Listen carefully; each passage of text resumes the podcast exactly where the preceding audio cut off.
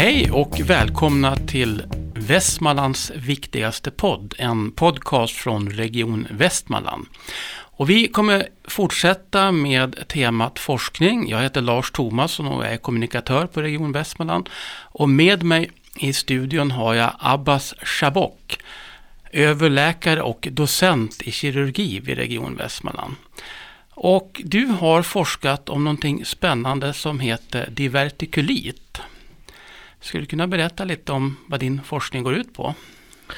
Eh, ja visst, det är en divertikel, det är på svenska så kallas det för tarmfickor och det är en utbuktning av slemhinnan genom tarmväggen. Det är alltså ett, ett brock eh, där slemhinnan i tjocktarmen går genom svaga områden i tarmväggen och buktar ut som en ficka och man kan se det mm, då som en utbuktning från tarmen.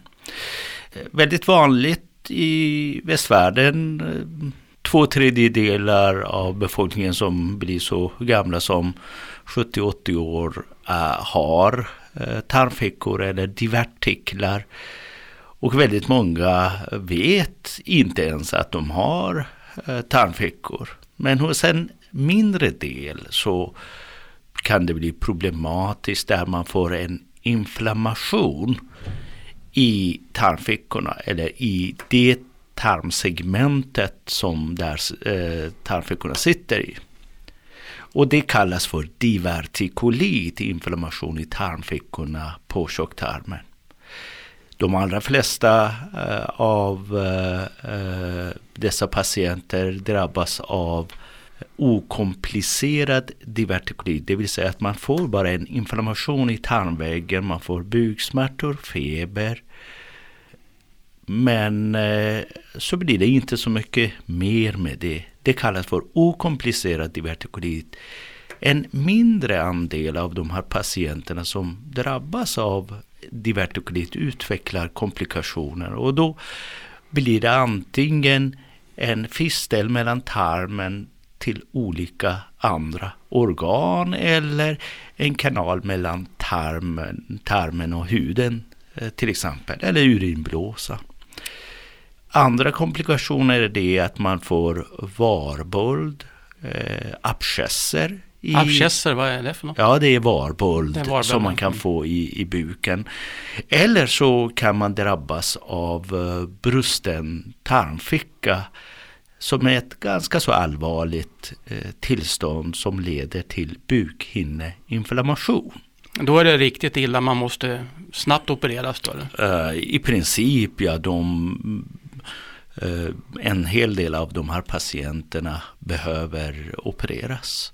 Absolut. Talar vi om ett livshotande tillstånd? Definitivt, det kan vara, det kan vara, även, även där så är det olika grader av symptom och eh, tillstånd som har olika grader av allvarlighets, allvarlighet i, i, i, man kan säga så här att det är olika allvarlighetsgrad på, för dessa patienter en del behöver ha en omedelbar operation, en del kan man observera, övervaka noggrant. Och av dem så är det en mindre del som behöver ha operation. Men även hos brust, brusten tarmficka så är det faktiskt så att de allra flesta klarar sig utan eh, någon operation. Hur märker man det som patient om man har råkat ut för det här? Vad är det för symptom man upplever? Ja, beroende på allvarlighetsgraden av eh, divertikuliten. Om man har fått någon komplikation eller inte så är det olika symptom som man får. Eh, gemensamt för eh, tillståndet är att man får eventuellt feber, man får buksmärtor, man får någon form av eh, avföring, eh, förändrade avföringsmönster. En del får diarréer, en del känner sig förstoppade. Men buksmärtor, framförallt vänster sida och eh, temperaturstegring, det är de vanligaste symptomen. Det låter ju nästan som en sjukdom som väldigt lätt kan kamouflera sig som vanlig magsjuk eller vanlig Ja, och det, det gör det också. De, när, det, när vi pratar om okomplicerad tillstånd så, så kommer eh, patienterna först efter två, tre dagar för att de, de har väntat för att det ska gå över. Någon, man har sett det som en magsjuka eller något liknande. Men när det inte går bort så söker man sjukvården. Vad orsakar detta? Är det mat man har ätit eller är det någon bakterie eller vad kan det vara som orsakar? Ja. Eh, frågan kan man dela på egentligen, eh, det, frågan är i två delar. Vad som orsakar divertiklar, alltså tarmfickor, och orsaken till att en del av de här patienterna med tarmfickor drabbas av inflammation. Eh, kunskaperna eh, kring orsak, etiologin till att utveckla divertiklar är okänd. Man vet inte varför. Men en hel del forskning har kretsat kring vad vi äter och påverkan på, på det. Det finns en del data som visar att eh, viss föda kan minska risken att få divertiklar. Att få inflammation när man redan har fått divertiklar, det vet man inte heller vad som orsakar. Men man vet att för mycket alkohol, rökning, eh, minskad fysisk aktivitet, eh, övervikt är risker för att få inflammation, för att få divertikulit. En del droger som opioider, alltså morfin liknande preparat, mediciner. Eller om man behandlas med immunpåverkande behandling, immunmodulerande behandling som steroid eller cellgifter och, och sådant.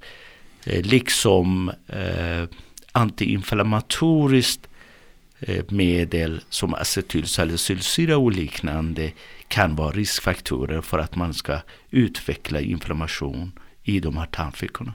Du nämnde att man hade kunnat se att viss föda hade betydelse. Vad är det för föda som? Ja, man har kunnat visa att eh, hos vegetarianer så får man eh, Eh, där finns det alltså en, en, en, det finns ingen bra konsensus om vilken föda är det som skyddar eller kan betraktas som risk. Man kan, eh, men ja, man pratar om att mycket fibrer i maten skulle vara skyddande. Att vegetarianer har mindre risk både för att drabbas av tarmfickor och att drabbas av inflammation, det vill säga komplikationer till tarmfickor. Och sen har du forskat kring detta och vad var det som ledde in dig på den forskningen? Ja, det är som väldigt mycket så är det faktiskt rent tillfälligheter som man gör en hel del val och där måste jag säga att just att jag valde det här ämnet eh, var lite tillfällighet. Men, men att eh, börja forska, att fundera på forskning. Det korta svaret är att, att jag var intresserad och, och, och göra något mer än att kliniskt arbete. Jag ville veta mer, jag ville, jag var nyfiken och jag ville ha en akademisk karriär så att säga. Det var korta svaret på frågan. Och sen då så forskar du kring detta med divertikulit och du kom fram till en del intressanta saker som också har fått betydelse både för vården här i Västmanland och runt om i landet och världen. Kan du berätta lite kort vad du kom fram till? Mm. Eh, den kliniska, det var jag och min handledare och framförallt min handledare faktiskt som, som eh, hade tänkt på och tittat på de här patienterna som kommer med så kallade divertikulit. Man kommer ha ganska så mycket ont i magen, feber. Så, så la man in patienterna och, och så ordinerade man antibiotika under natten. efter en dos antibiotika eller kanske till och med innan man hade fått antibiotikadosen på morgonen eh, efter så mådde de ganska så bra. Och, ja, febern hade försvunnit, de hade inte lika mycket ont. Och då var det det här att jag har antibiotikadosen, en dos, har det hunnit verka så snabbt för att de här patienterna ska, ska bli bra så snabbt? Det var startskottet till att söka för evidens, alltså belägg för att se om hur antibiotika påverkar den här sjukdomen. Och då såg vi att trots att man hade använt antibiotika i över 50-60 år då mot det här tillståndet och alla eh, riktlinjer, nationella och internationella, rekommenderade behandling med antibiotika så fanns det inget belägg för att antibiotika har ett värde i, i, i det här för att man ska bli bra av divertikuliten. Och det var, det var då vi tänkte okej, okay, men då får vi testa det. Behöver man ha antibiotika för det här tillståndet eller inte? Så ni slutar helt enkelt att ge antibiotika åt vissa patienter? Då? Eh, ja, i studieform förstås. Ja. I en kontrollerad studie så uh, tog vi in drygt 600 patienter som lottades till antibiotikabehandling eller icke antibiotikabehandling. Man ville in alla patienterna, alla fick dropp, fasta och dropp och hälften fick antibiotika och för hälften fick inte antibiotika. Och det var, vi kunde inte avgöra vilka som ska få antibiotika. Det, det är alltså en slumpmässig eh, val som, som det blev. Eh, och när vi var klara med studien så utvärderade vi det i ett år och tittade vi på hela patientkohorten. Kohorten, vad betyder det? Alltså en, en samling av uh, studiepatienter uh, helt enkelt. Uh, och där såg vi att de allra flesta patienter klarade sig galant. Och om man nu fick någon komplikation eller blev återinlagd efter utskrivning så var det ingen skillnad mellan grupperna. Och resultatet, slutsatsen blev att att vi kunde inte finna några fördelar i den grupp som hade fått antibiotika mot eh, det här tillståndet. Det verkar ju väldigt märkvärdigt. Så man har alltså behandlat då människor med antibiotika i 50-60 år till ingen nytta i det här fallet? Exakt så har, har det varit faktiskt. Vad ledde den upptäckten till? Mm. Det här är en väldigt intressant fråga. Vad, vad, vad, vad sker när man efter 50, 60, 70 års eh, behandlingsrekommendation så finns det en grupp från en liten litet område i ett avlägset land, nordiskt land som Sverige kommer och säger, hörni, det här behövs inte. Antibiotika har ingen effekt. Ni rörde om i grytan lite grann? Ja, absolut, och, och, vi blev ifrågasatta. Vi, vi fick inte vår eh, studie publicerad. De, de, även om vi följde alla de principer som en eh, väl genomförd studie ska göra med registrering och allt som man måste göra så, så, så var folk tveksamma. Det, det, kan inte stämma. Vad sa de här redaktörerna för de här vetenskapliga journalerna? Vad fick ni för kommentarer? Ja, jag menar i vanliga fall så när man eh, skickar in en, en artikel så blir det granskad av eh, folk som eh, forskar i fältet. Och det, det var en, en tidskrift som är ganska så hög ansett så, som skickade det till eh, tre referis, alltså granskare. Och de tyckte att nej men det här låter intressant, något nytt, man måste vara försiktig och sådär. Men absolut, det, det låter intressant. Det här var en amerikansk tidskrift. Men eh, redaktören tyckte nej, det, vi vill inte publicera det.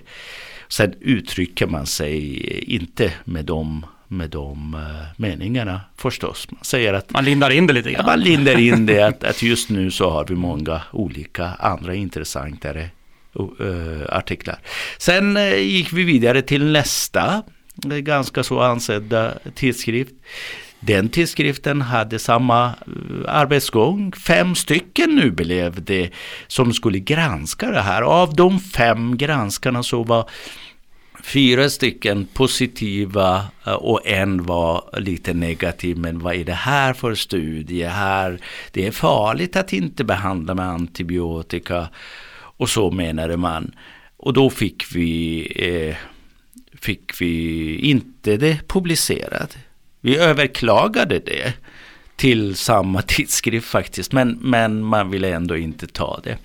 Så till slut så blev det British Journal of Surgery, alltså en eh, europeisk engelsk eh, tidskrift som, eh, som eh, tog emot artikeln och skickade till, hör och häpna, åtta stycken referi, alltså granskare, som granskade det här. Och och mig veterligen varken någon av oss eller någon av, av forskarkollegorna har inte varit med om att, eh, att åtta stycken granskar en artikel. Eh, hur som helst så, så kom de med en del kommentarer vilket gjorde faktiskt att artikeln blev ännu bättre. Och så eh, fick det bli publicerad där. Så att det var en lång resa till publikation. Hur lång tid tog det ungefär? Ett år nästan. Man säger ju att en väldigt viktig del i vetenskapen det är ju det här med reproducerbarhet, att man kan återupprepa experimenten. Är det någonting som också gjordes på olika håll, att man också gjorde samma upplägg som ni hade gjort, eller liknande upplägg för att studera resultaten. Ja, eh, det stämmer och, och jag menar en studie och ett studieresultat är inte tillräckligt att, att man ska ändra all behandling och man måste vara Eh, nykter eh, och man måste vara försiktig och kunna tolka studieresultaten på ett adekvat sätt. Och därför så behövs för det mesta flera studier med, med liknande upplägg eh, för att befästa resultat. Studien blev replikerad av en holländsk forskargrupp där man kom med precis samma resultat. De var bara några år senare. Och hur kändes det då? Det kändes som en upprättelse och att nej men vi är på rätt väg. Men det, vi tittade på det här själva lokalt också. Vi, eftersom vi visste vad vi hade gjort exakt så litade vi fullständigt på våra resultat och därför så anammade vi resultaten och hand, handlade patienter på det här sättet vi gav dem inte antibiotika.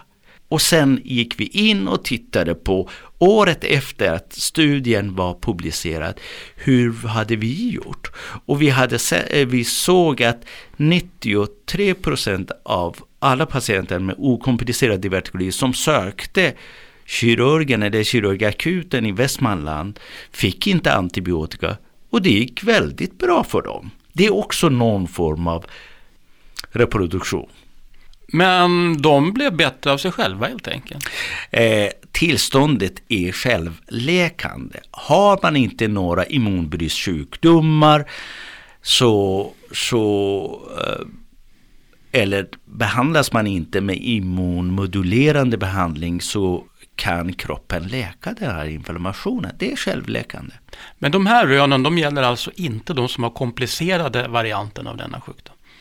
Nej, eh, det är, den är inte testad. Alltså, när, när vi pratar om antibiotika så är det vid okomplicerad divertikulit. Har man en varböld i buken på grund av just tarmfickinflammation så är behandlingen att man ska tumma varhärden och behandla med antibiotika.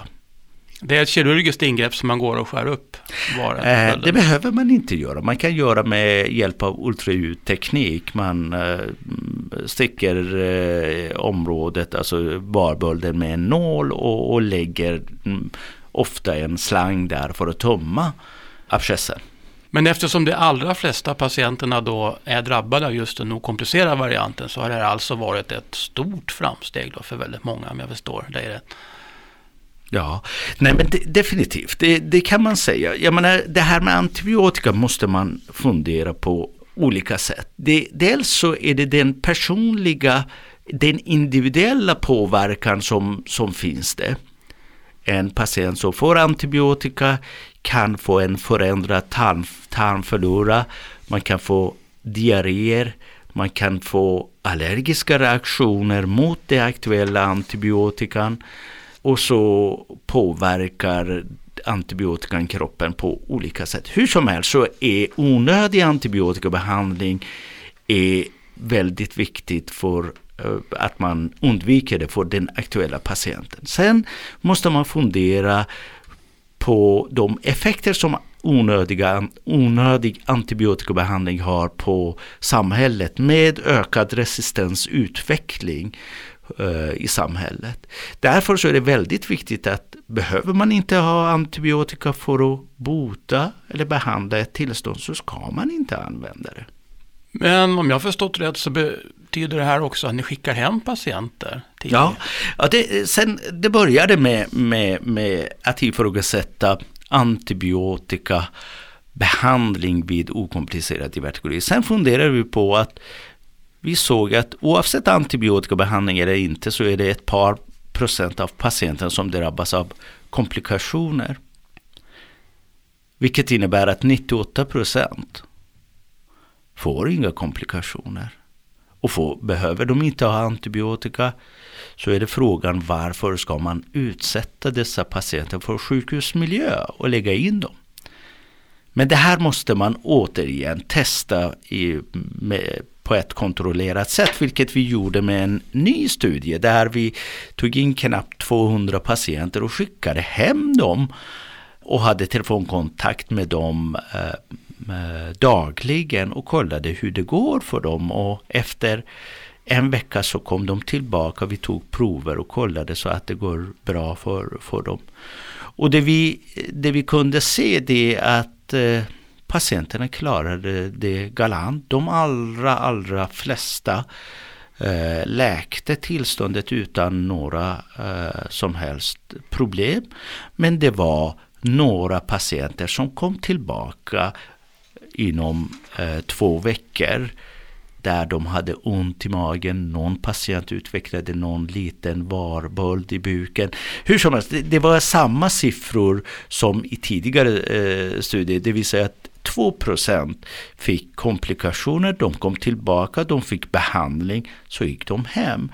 Det vill säga att även om de fick komplikationer, de här små komplikationerna hemma, så var det inga som helst bekymmer. De kom tillbaka och fick behandling.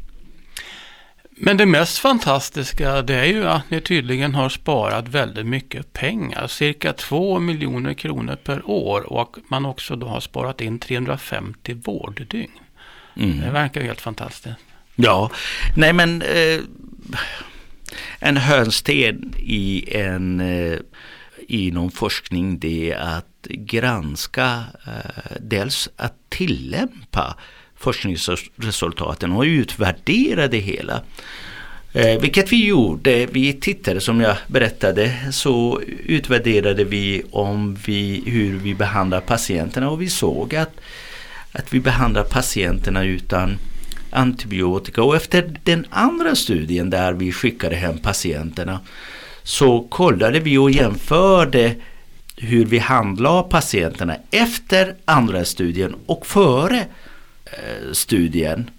Och då såg vi att, att vi skickade hem drygt 60 procent av patienterna direkt, alltså direkt från akuten hem eh, efter att studie, andra studien var klar. Det vill säga vi ändrade våra rutiner. Vi la inte in patienterna på sjukhus utan de vårdades i hemmet enstaka behövde komma tillbaka givetvis. Och när vi räknade på det här så såg vi för att det var för hela patientgruppen så uh, kunde vi effektivisera vården med motsvarande 350 vårding på ett år. Och det motsvarar drygt 2 miljoner, 2,5 miljoner kronor. Men har det här också då spridit sig i övriga landet och världen, de här metoderna att mm. jobba? Eh, man säger att eh, från forskningsresultat till tillämpning så kan det ta mellan 10 och 20 år pratar man om. Och det är naturligtvis något, väldigt viktigt att man tillämpar det här för att det är väldigt mycket sjukvårdseffektivisering som man kan eh, få, få, få med det här. Förutom de vinsterna som undvikande av antibiotikabehandling innebär. Och för att kartlägga det så håller vi på och sjösätter en studie som kommer att komma igång strax efter den här sommaren. Där vi ska titta på tre månader, under tre månader registrera alla patienter på de deltagande sjukhus och det är ungefär 20 sjukhus i landet som har visat intresse att vara med i den här studien. Då ska vi bara kartlägga hur vi handlägger de här patienterna med okomplicerad divertikulit. Men det är alltså flera olika sjukhus som har börjat jobba på det här sättet? Det, det, det, vet jag att det är flera sjukhus. Alla de sjukhus som var med i den här studien, första studien där vi utvärderade effekten av antibiotika, de har ändrat sina rutiner. Men frågan är hur de andra sjukhus som inte varit med första studien gör. Så blir det att jämföra mellan de som tillämpar och de som inte tillämpar. Exakt. Och även mellan de som, uh, ja, men, de som var i, i första studien. Hur som helst, så, så, om man ska säga så. Ja, det är en uh, jämförelse mell, mellan sjukhusen hur vi gör helt enkelt.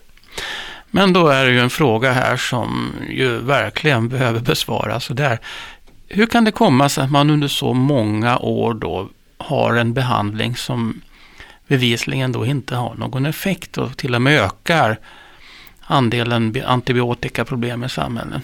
Ja, hur ska man svara på det här? Det här är inte någon egentligen medicinsk fråga. Det handlar om eh, hur vi människor fungerar. Om jag hör och ser och läser att sanningen är att för att behandla ett tillstånd så ska man göra på ett visst sätt. Så gör man det. Man litar på den tradition som finns och det beprövad erfarenhet som, som finns. Och så går man i gamla spår. Och om du ska gå ifrån en etablerad behandling så måste du ha belägg för att göra det. Det glömde man bort. Att skapa dels belägg för att göra på ett sätt. Men sen fortsatte man i det spår som man, som man, eh, som man har haft.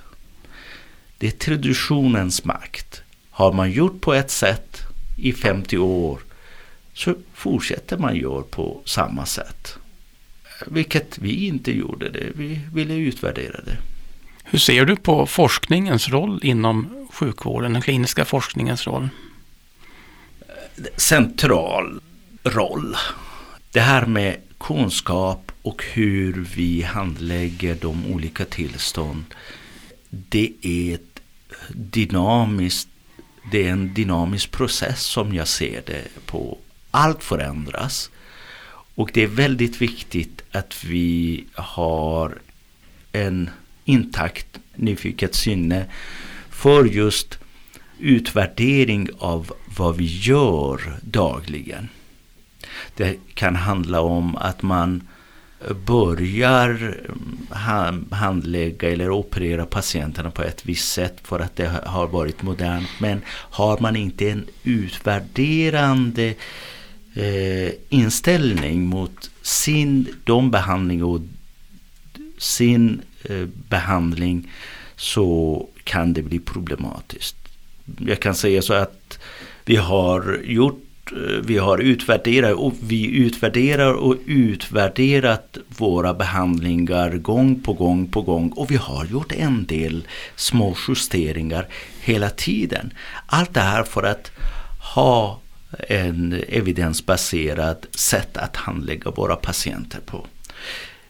Utan ett, en utvärderande inställning så går man i gamla spår, vilket behöver inte vara dåligt. Men den är inte utvecklande och den kan inte, det kan inte ta fram nya, ny kunskap.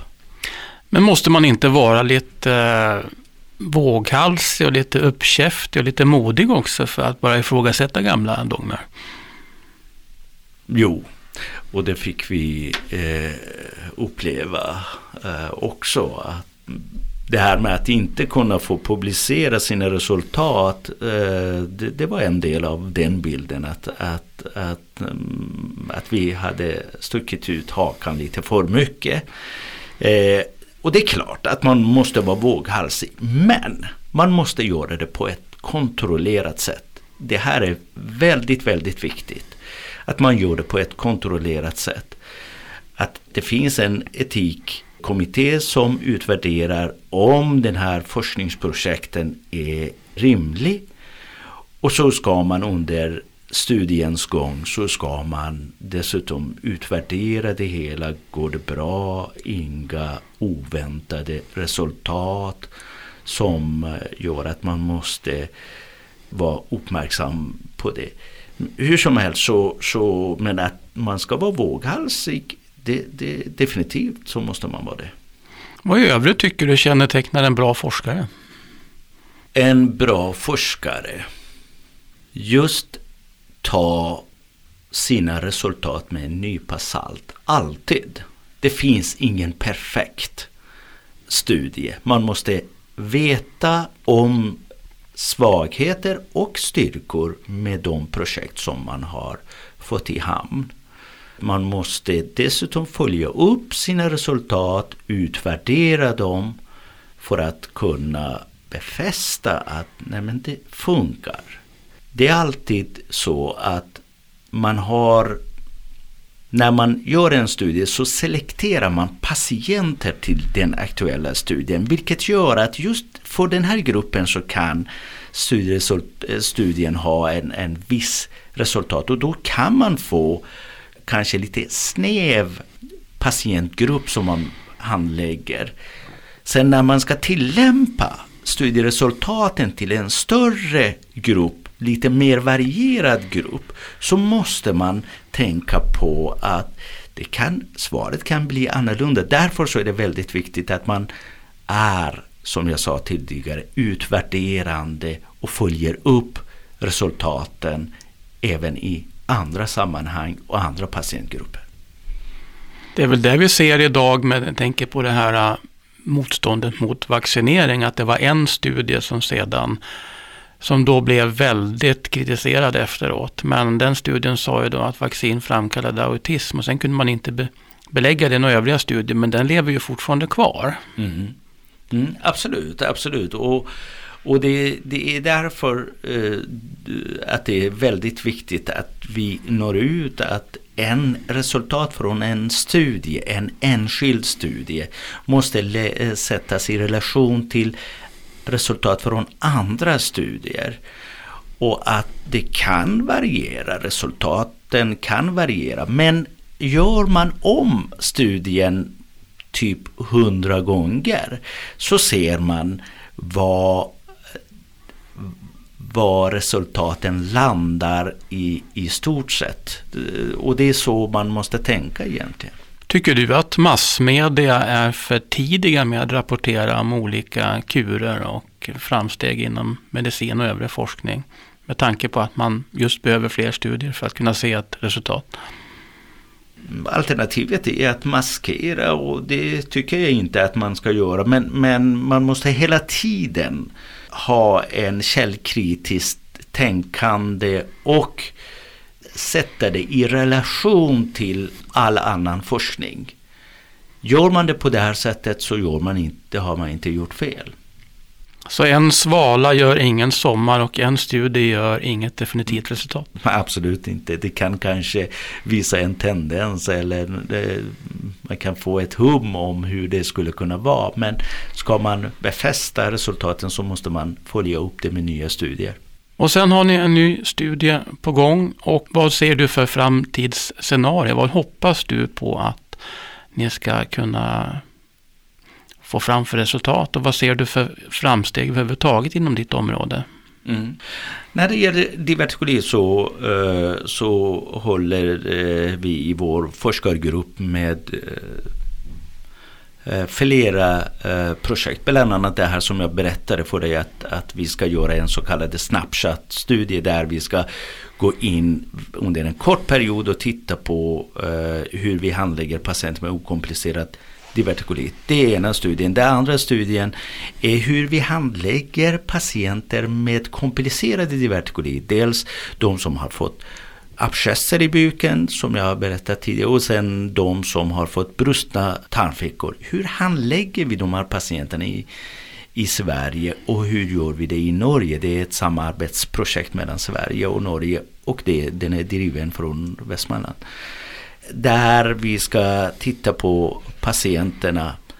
Hur ofta opererar vi de här patienterna och varför opererar vi patienterna? Vad händer när vi opererar patienten och vad händer när vi inte opererar de här patienterna? Vi kommer att följa upp patienterna i tre år och dessutom så kom, kommer vi göra en livskvalitetsutvärdering och relatera tillståndet och den handläggning som vi gör med de här, har för de här patienterna relaterar vi till den livskvalitet som patienterna har. Det, det är andra stora studien. Och målet med det här, varför för, började med en fråga varför forskar man egentligen så, så eh, varför vi forskar och vad, vad hoppas vi med forskningen det är det att kunna ta ett steg i, i den riktningen som man tycker en god vård innebär enligt Socialstyrelsen. Det handlar om att ha evidensbaserad rutin och handläggning och att den behandling som man ger ska vara som sagt baserad på evidens och inte bara det, utan vi måste göra det på ett resurseffektivt sätt. De som behöver läggas in, de ska läggas in. De som kan komma hem ska komma hem. De som behöver opereras ska opereras. Allt det här sammantaget kommer att leda, leda till att rätt patient eh, får rätt vård vid rätt tid. Det är målet. Det. Det låter som en väldigt bra och fin vision att jobba mot. Jo, men det, det, måste vi alla ha, vi som jobbar inom vården. Mm. Det finns inget annat val och inget annat alternativ. Då tackar jag Abbas Shabok så mycket. Och vi återkommer med ett nytt avsnitt av Västmanlands viktigaste podd med tema forskning. På återhörande.